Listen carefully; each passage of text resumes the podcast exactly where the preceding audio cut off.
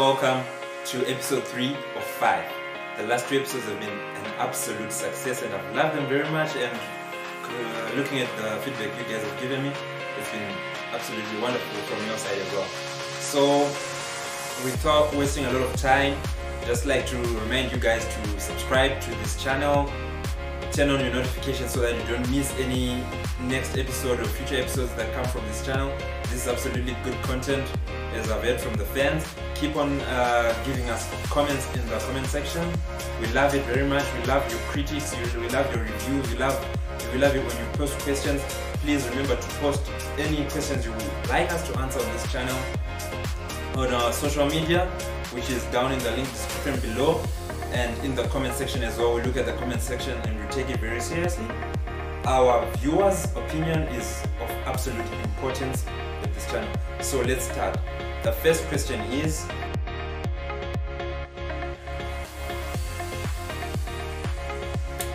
Uh, this is a great question. I, I, love this question very much. Uh, you can tell that this question is coming from someone who's trying to really analyze Liverpool. But it also has uh, some few holes in, in, it because when we look at the second team players for Liverpool, that is the bench and the reserves, uh, the gap in quality is not because only because they're not playing. You can take a look at some of the players uh, like Alex Oxlade-Chamberlain who's, who's good but is not at the level of really affecting that midfield but the midfield and the defense are actually a bit better. Let's take uh, an example of the front three. The front three, uh, Roberto Firmino, Salah and Sadio Mane.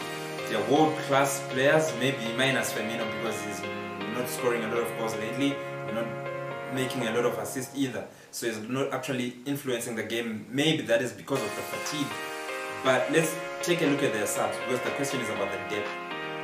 A guy like Divock Origi or Xherdan Shaqiri, whenever they've been given those rare starts, you can actually tell there's a big difference between the level of the starters and the level of the bench warmers. I don't think it's necessarily because they don't play as much, because even if they were playing as much, it's hard to ask a guy like Divock Origi to give you the production of what Sadio Mane does. So I'd like to say it's not because uh, of a lack of rotation that their depth is so bad. That depth wasn't very good to begin with. So I've answered that question. Thank you.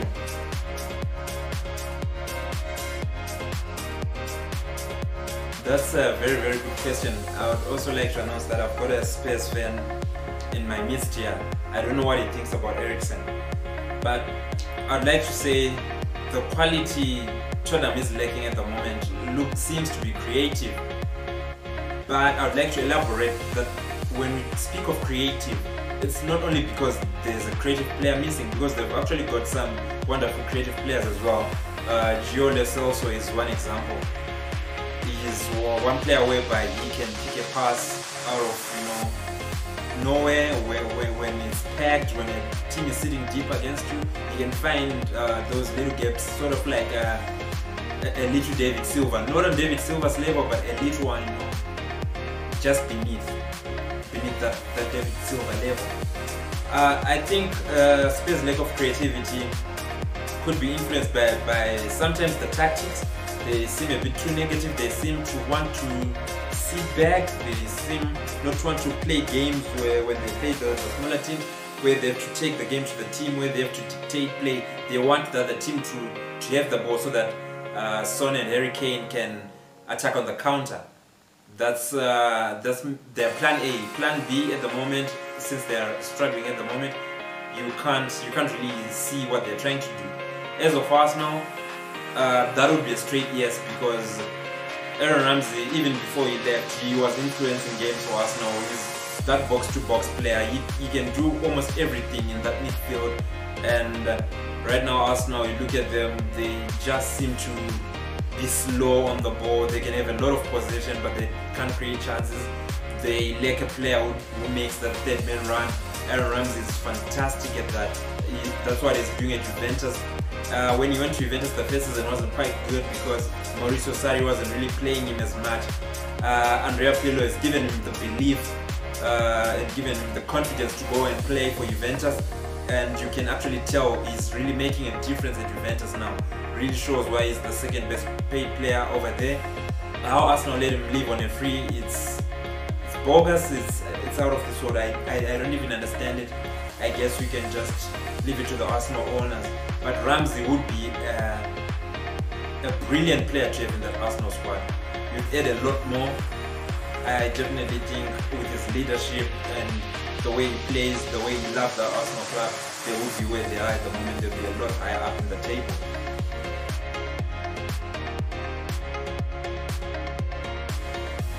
Okay, now this is a tricky question because when answering it, I'm not supposed to predict for the future. I'm just supposed to judge on what I've seen now. So, uh, three players come to mind. I'd like to say Kevin De Bruyne, a little bit, not so much. Uh, Bruno Fernandes is another one.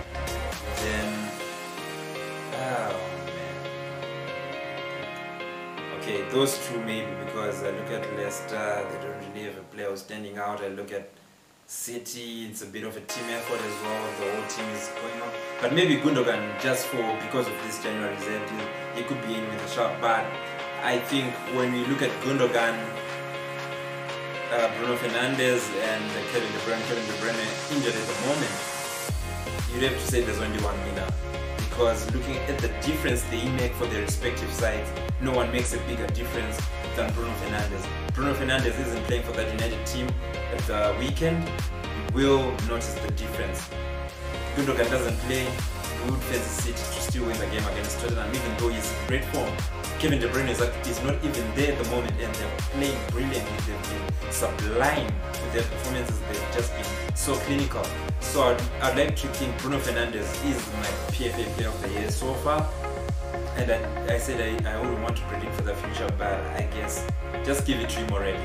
I don't think no one is gonna make as much as a uh, as much a difference as Bruno Fernandes has made so far, next few coming up months.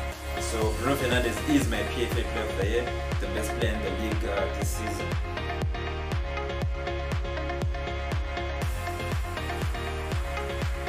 There have been rumors. Uh, uh, okay, I shouldn't really exactly follow the rumors. I should be telling you what I think, what I know, because what I think is obviously what is correct in this world of soccer. I'd be looking at uh, Romelu Lukaku, spoken of. He's been very influential at Inter. This would be a, a short-term uh, solution because he's, he's 27. He'd come in, make an instant impact, and just kill, kill the Premier League for the next uh, two to three years.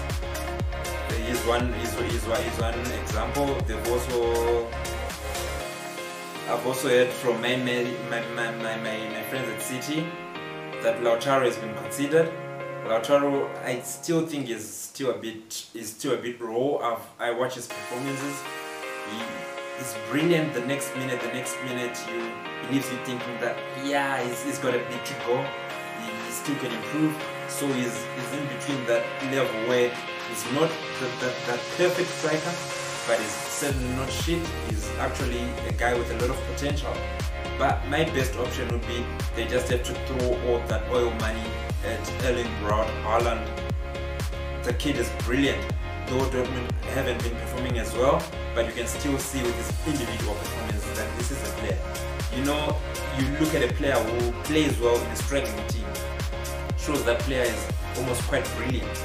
Because he's playing in a good team, he's played in a good Dortmund team that was last season before they sacked Lucien Favre. I don't know why Dortmund is crazy. This season they're struggling, he's still playing well. It shows that he's I think he can sort of adapt into any situation. So for long-term sake, I think uh, Erling Braut Haaland should be Man City's next number nine, the next centre forward that's going to be a starter. And I'm sorry I didn't consider Gabriel Jesus because when I look at him, I I always see the guy who comes who comes from the bench to affect uh, to, to, to affect games for City, to change games for City from the bench. He's not a starter, he's not starting level for a club like Manchester City. Maybe for talking of clubs like Southampton, he'll be a bare man starter there, star there. But he's not a starter for a club like Manchester City. Now the final question.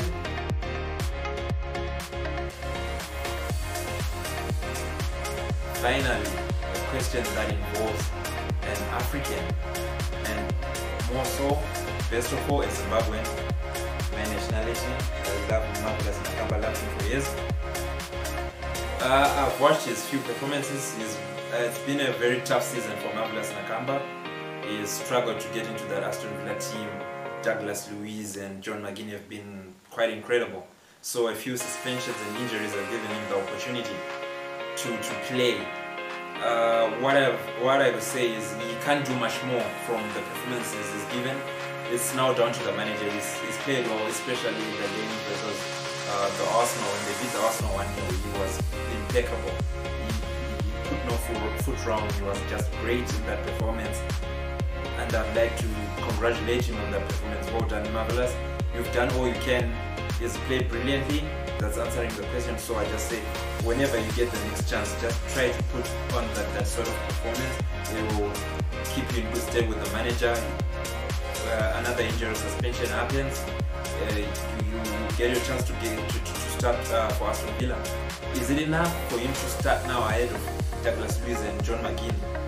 I would like to say I, I don't think so because uh, Douglas Luiz and John McGinn have been quite consistent over a, longer period of time. So John McGinn and Douglas Luiz at the moment rightfully starting ahead of Marvelous Nakamba but from the chances he's been given to show what he's got on the pitch it's been brilliant, exciting, brilliant. you should just keep it up. So that was it for this week's episode of 5.